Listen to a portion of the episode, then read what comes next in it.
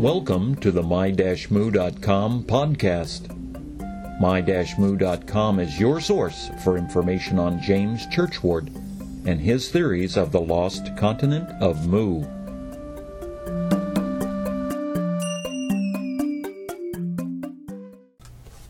Podcast 18 James Churchward and the Moorish Empire Washitaw. In researching my great grandfather James Churchward, I am sometimes confronted with reference to his works. In some cases, the proposals supported by James' words agree in principle with the world view espoused by James. In other cases, such as video games and science fiction adventure films, the references to his works are meant as a lark and not part of a scholarly work. Another category encompasses those academic theories that associate James' words and theories with a theory that he did not espouse. Still another category are those theories that completely contradict his theories, yet use him as a source. This commentary podcast documents yet another example of the use of James Churchward's theories that does not agree with his written works although he is used as the source. The Moorish Empire Washitaw claims sovereignty over every other individual, state, county, or sovereign body, and to the world at large. Their assertion rests on their claim to be descendants of the Earth's first humans from the motherland of Mu. Furthermore, to quote a posted history, our Washitaw nation is a sovereign body of freedom loving indigenous people who have existed all over the world and specifically on the North American continent for thousands of years. We were here long before Columbus discovered the New World.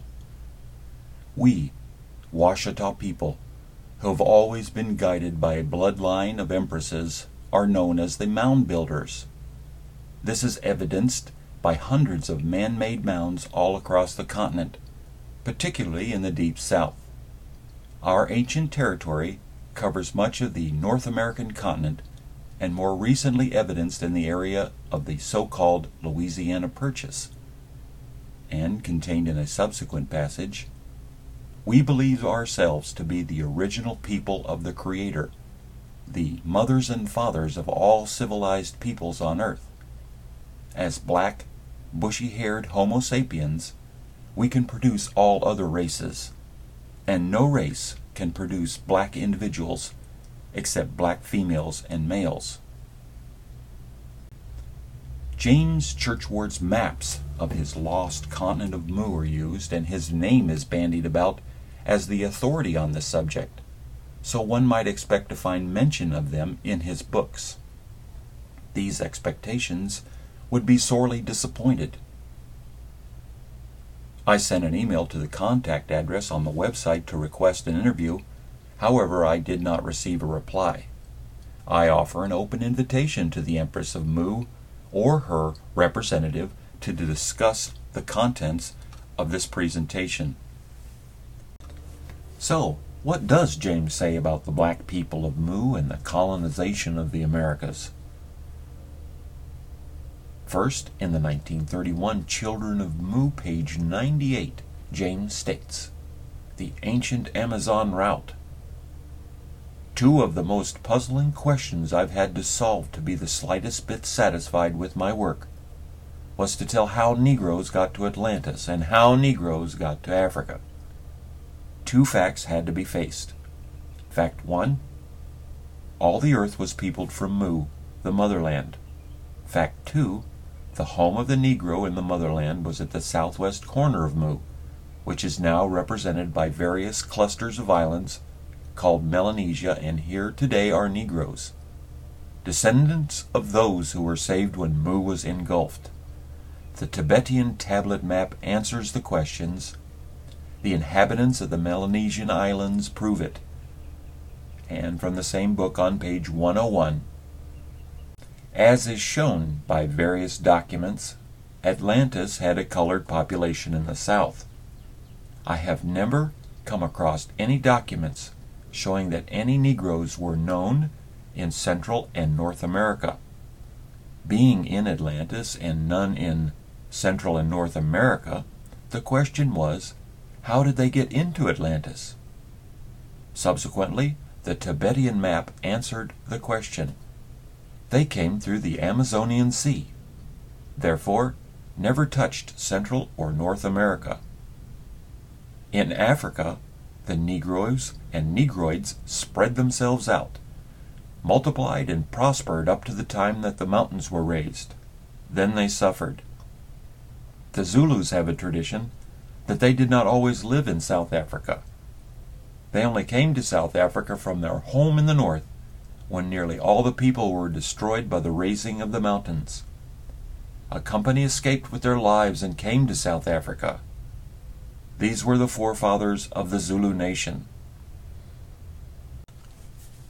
With regards to the claims of sovereignty over America as the original indigenous people, and using James Churchward as a source, the Washitaw, as a black nation, never peopled North or Central America. Since James wrote that no Negroes were in Central and North America, it is ridiculous for the Washitaw Nation to claim to be an indigenous people of America and to use him as a source to make this claim. Another point arises from James' earlier quote. Fact 1. All the earth was peopled from Mu, the motherland. The Washitaw Nation's apparent claim to be the only people descended from Mu is not supported by James' writing. In summary, the use of James Churchward's name and theories to support or lend credibility to the theory of a black indigenous people in North and Central America is academic and scholarly fraud.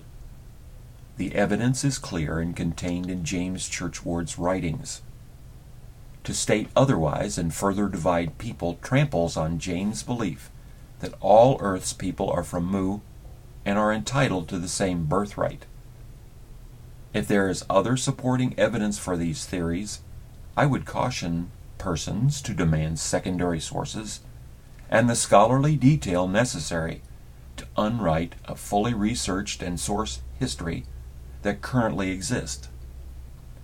If someone manufactures such a major portion of their theory, what else could be lies? For those who may view this presentation as an attack on your birthright, or faith or history. The onus is on you to provide sources for your claims.